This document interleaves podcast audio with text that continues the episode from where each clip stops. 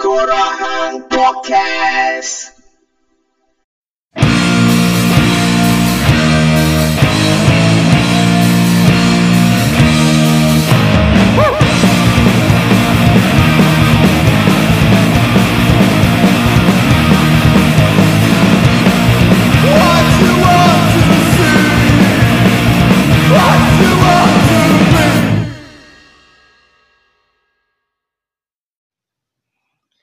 Selamat datang ke Tegang Podcast. Welcome back to your favorite Lo-Fi podcast with me Hadri Shah and this is Syahadah kedua.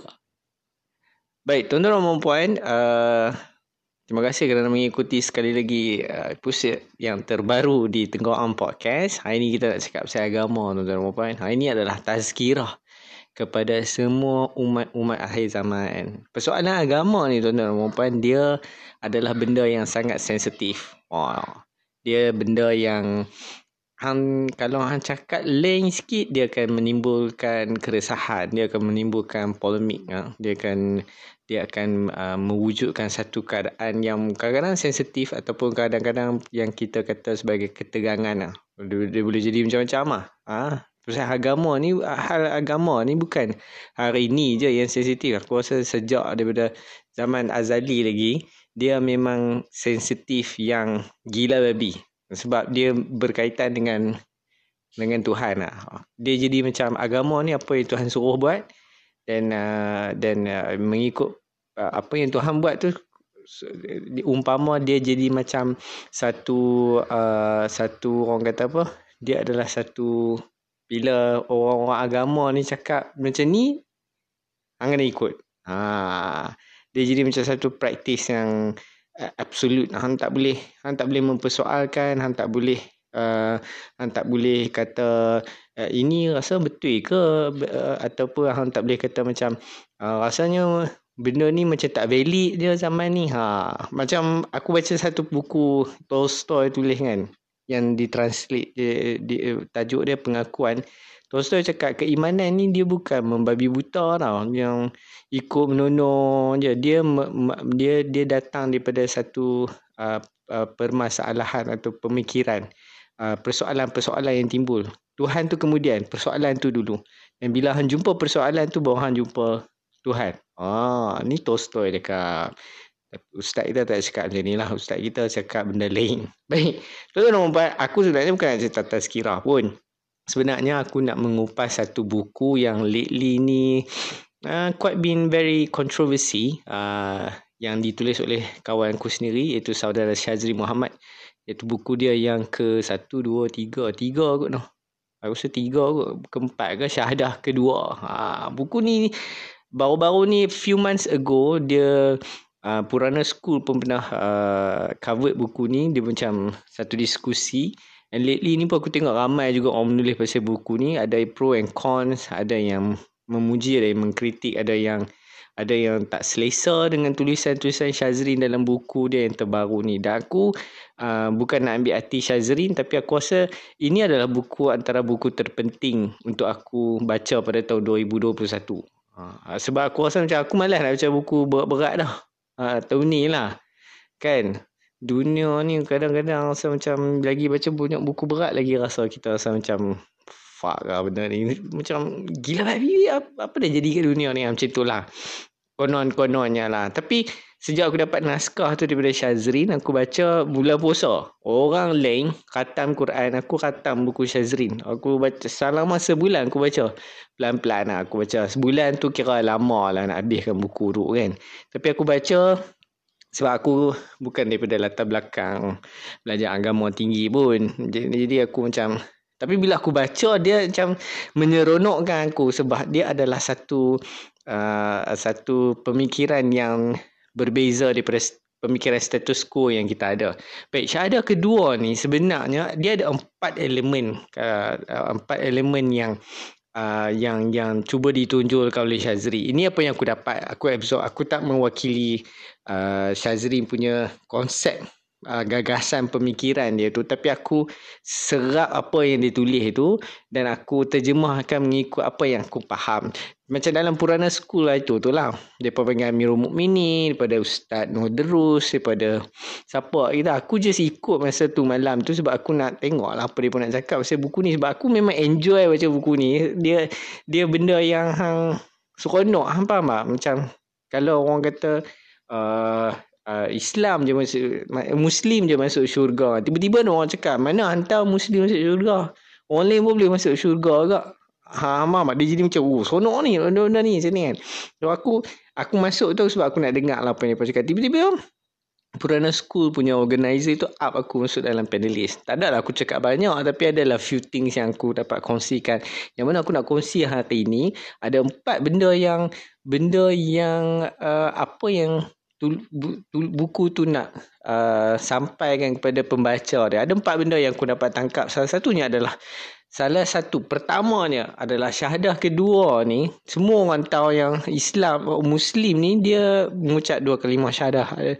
Syahadah pertama dia adalah mengaku yang Tuhan itu Esa dan yang keduanya adalah Nabi Muhammad itu pesuruh Tuhan. Syazri ni menulis syahadah kedua sebab dia tak mau lagi kita uh, uh, dia tak mau lagi kita duk berzikir yang Tuhan yang Esa tu saja. Dia nak kita kembali kepada apa bagaimana untuk kita mengesahkan Tuhan tu. Sebab semua orang duk cakap Tuhan tu satu Tuhan tu satu. Jadi kita macam uh, mengaku saja Tuhan tu ada tapi perbuatan kita cara kita uh, uh, pemikiran kita ni macam macam teruk lah. Macam macam tak, bukan nak kata macam tak ada Tuhan macam nak cakap macam bodoh macam tu lah menonong kan? Macam Tuhan tu satu. Tapi bila orang kata mana wujudnya Tuhan? Hang pun abang macam ni lah sifat 20 lah apa benda apa semua tu kan? Tapi orang tak dapat relate. Ah, Syazri nak buku ni nak kata apa? Syahadah kedua ni adalah yang tu yang Nabi Muhammad pesuruh Tuhan tu. Apa bagaimana kita mengesahkan Tuhan? Bagaimana kita membuktikan yang Tuhan ni ada adalah melalui sikap-sikap yang kita praktiskan yang Tuhan suruh kita buat yang melalui Nabi Muhammad tu. Dia kata macam bila kita melawan keadil uh, melawan ketidakadilan melawan uh, orang kata apa? Uh, ketirisan cik. Melawan rasuah melawan orang yang racism uh, menumbuh baikkan kebaikan. Uh, senyum ke orang sekecil-kecil kebaikan lah. Senyum ke orang, tolong jiran, uh, pindah rumah. Uh, apa bila orang tanya kita jawab elok-elok. Faham tak? Ha, sampailah benda-benda besar ni macam kita melawan corruption melawan uh, apa uh, penindasan manipulasi dan sebagainya. Kerana apa? Kerana yang penting adalah kita bawa message tu bawa message yang bahawasanya bila kata Tuhan tu adil adalah kita ni kena bawa eh, semangat keadilan tu. Semangat yang uh, orang kata apa uh, secara seluas-luasnya lah, daripada uh, sekecil-kecil benda sampailah sebesar-besar benda. Contohnya bila kita melawan rasuah ni bukan lawan rasuah bagi polis minum kopi ya tak kita ya itu salah satunya. Tapi kita nak lawan tu paling besar. Rasuah minum kopi tu. Satu hal satu lagi hak rasuah bila berlingkar daripada orang atasan ni. Sebab apa? Sebab kerosakan daripada rasuah tu sendiri. Kan tak? Macam semua orang bawah ni kena ha, daripada depa punya perangai tu depa punya rasuah tu sampai kita bawah-bawah ni terpalik sama sebab duit pun duit taxpayer kan jadi kita ni bila hal-hal macam tu kita tak apa nampak kita dah nampak tu hal tu yang esa nak kena semayang nak kena apa benda posa pi pi zakat lah, pi haji semua tu. Tapi hidup kita tak ada lah. Tak ada lah. Orang kata sejahtera sangat, bahagia sangat. Hidup kita bila bab orang atas buat perangai je kita kita jadi apa? Kita kena uh, orang kata macam uh, husnuzon. Betul ke ni kan? Takkanlah tu haji buat lagu tu kan. Kita kena selidik, dapat betul bukti-bukti barulah ni. Ataupun kita doakan sahaja depa bertemu hidayah gampang kan? Ha, itulah perangai kita. Bila bab orang atas ni kita jadi gitu tapi hak bawah-bawah tak pergi semayang kerja sampai belah-belah jam sampai tak boleh singgah surau ni hak tu kita suka sangat. Nak attack padahal hidup orang tu bercelau kot. Sampai siapa dia kerja sampai belah-belah jam adalah keadaan sosial dia keadaan ekonomi yang, yang tak stable yang ada orang ada kuasa untuk uruskan benda-benda ni supaya semua orang dapat hidup lebih elok dia tak buat. Hak tu kita tak tengok. Ha okey itu satu. Nombor dua dia adalah benda yang syok aku rasa aku baca ni sebab dia uh, buku ni ada dia bagi tahu kita ni sebab kita dok rasa kita je masuk Islam. Eh kita masuk Islam. Kita je masuk syurga masalah. Macam-macam kita aja. Uh, jadi buku ni nak abang, hang ni tak payah perasan sangat lah. Hang kerja hang bukan nak nak nak masuk syurga tu sangat. Kerja hang adalah untuk buat baik ni ha, untuk untuk everyday hang sogok promosi kebaikan hang tu. Ha, everyday hang buat benda baik ni sebab hang yang kena buat. Bukan sebab hang nak kena dapat pahala.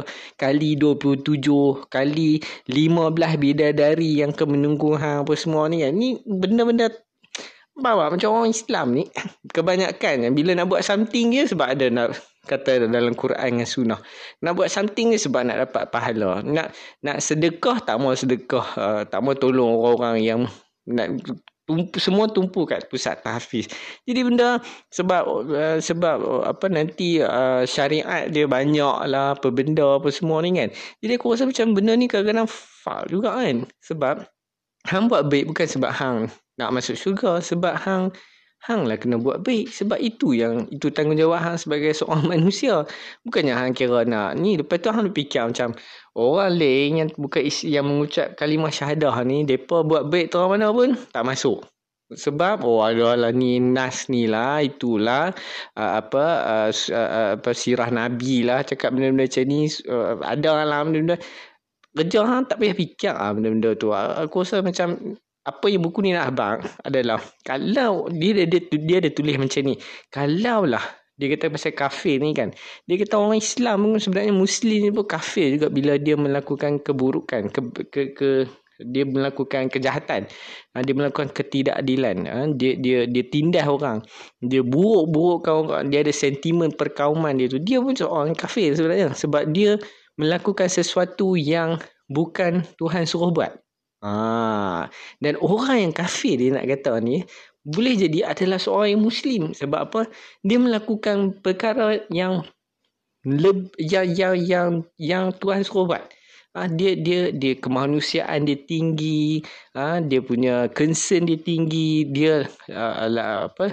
Dia lawan climate change, ha, dia lawan pemerintah-pemerintah yang yang yang yang apa memberi uh, orang kata apa?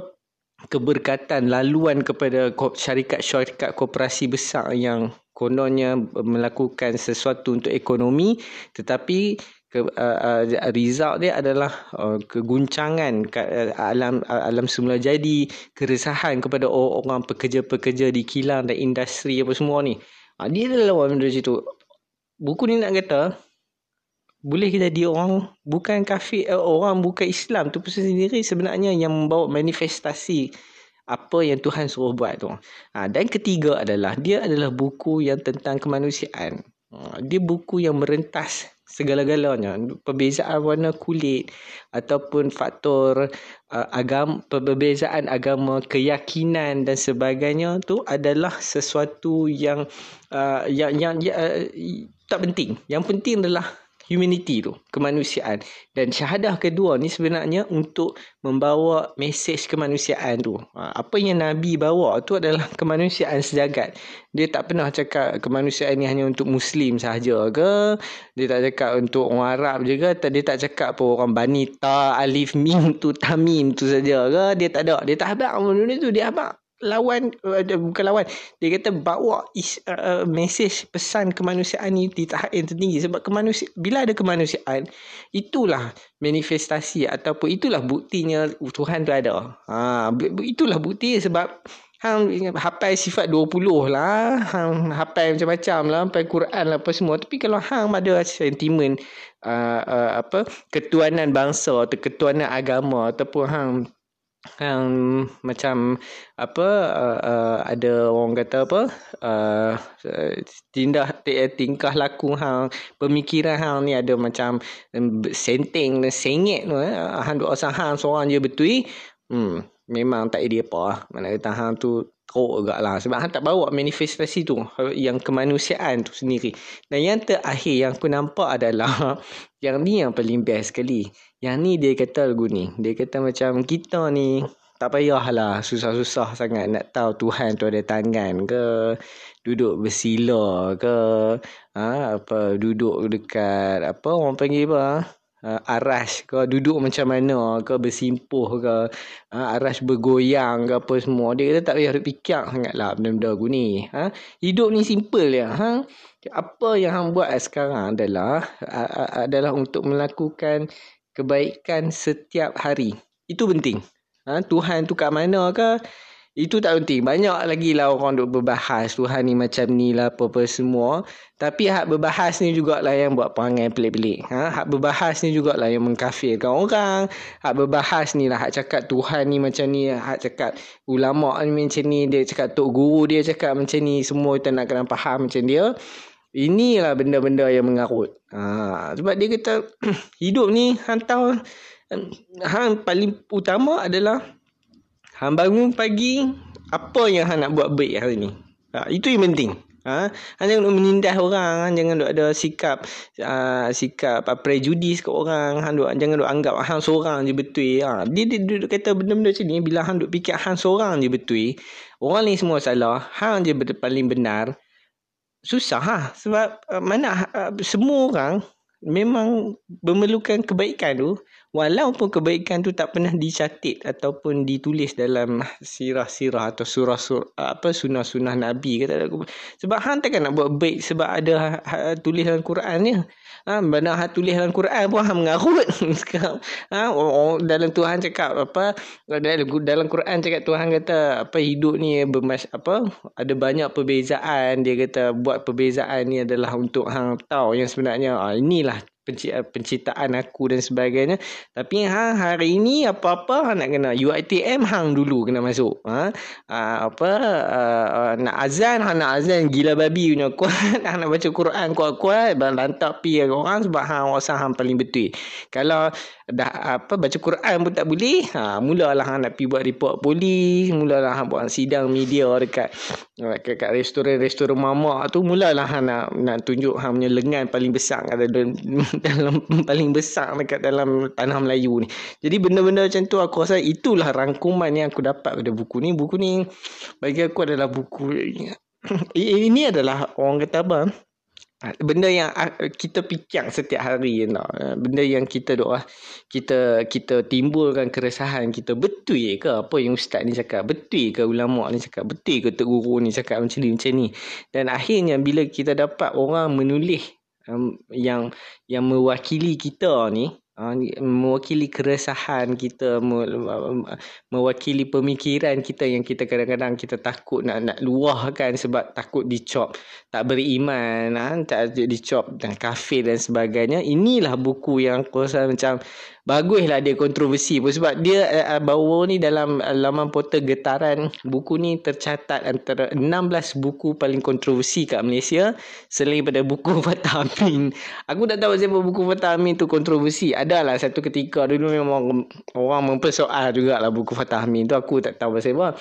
Tapi aku tak tahu siapa dia kontroversi lah setakat Sakat tulis dah biasa-biasa ni tak ada kontroversi sangat. Ada banyak lagi buku yang kontroversi yang perlu kita kita beri perhatian. Kontroversi ni sebenarnya aku suka. Aku memang suka sebab kalau ada orang fikir pelik sikit aku suka. Sebab hidup ni terlalu boring Ada satu warna kan. Kita kan ada warna.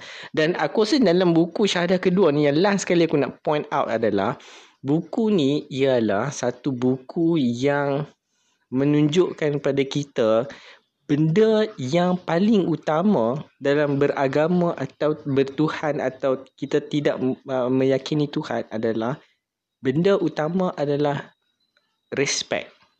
Ha, menerima pemikiran orang lain walaupun bercanggah dengan kita. Menerima tu bukan maksudnya hang uh, terima tapi hang belakang-belakang kata, "Weh, dia ni memang tak boleh belah dia ni memang masuk eh. mampu dia kan. Tak nah, benda pertama adalah hang berbahas habis shake hand selfie makan sekali. Esok hang tak boleh makan Aku akan tolong bagi hang makan. Esok aku susah hang Kalau tolong. Saya Itu yang paling utama sekali Aku rasa. Sebab Hari ni kan Semua ustaz selalu cakap kita kan Kita kena menghormati agama ni. Pek dah. Dia lah yang paling duk baling buruk-buruk. Hang tengok banyak Yang dalam YouTube apa semua tu kan Duk cakap benda pelik-pelik ni. Itu aku nak tanya Abdul Tay lah Itu betul ke? Ha? Yang dia kata dia sayang sangat ke Nabi tu kan tak payah duduk menangis satu per tiga malam sangat lah kalau pangai serupa gampang macam tu kan. Baik, itu sahaja untuk episod kali ini. Terima kasih kerana mengikuti On Podcast. Episod yang uh, kita berbahas, uh, bercakap pasal tazkirah agama sedikit ni. Dan uh, aku nak ucapkan terima kasih kepada semua yang menonton. Kalau hampa rasa episod ni best hampa pergi share lah kat korang hampa setakat itu sahaja live your life love your family love your friends die laughing podcast for life Woo!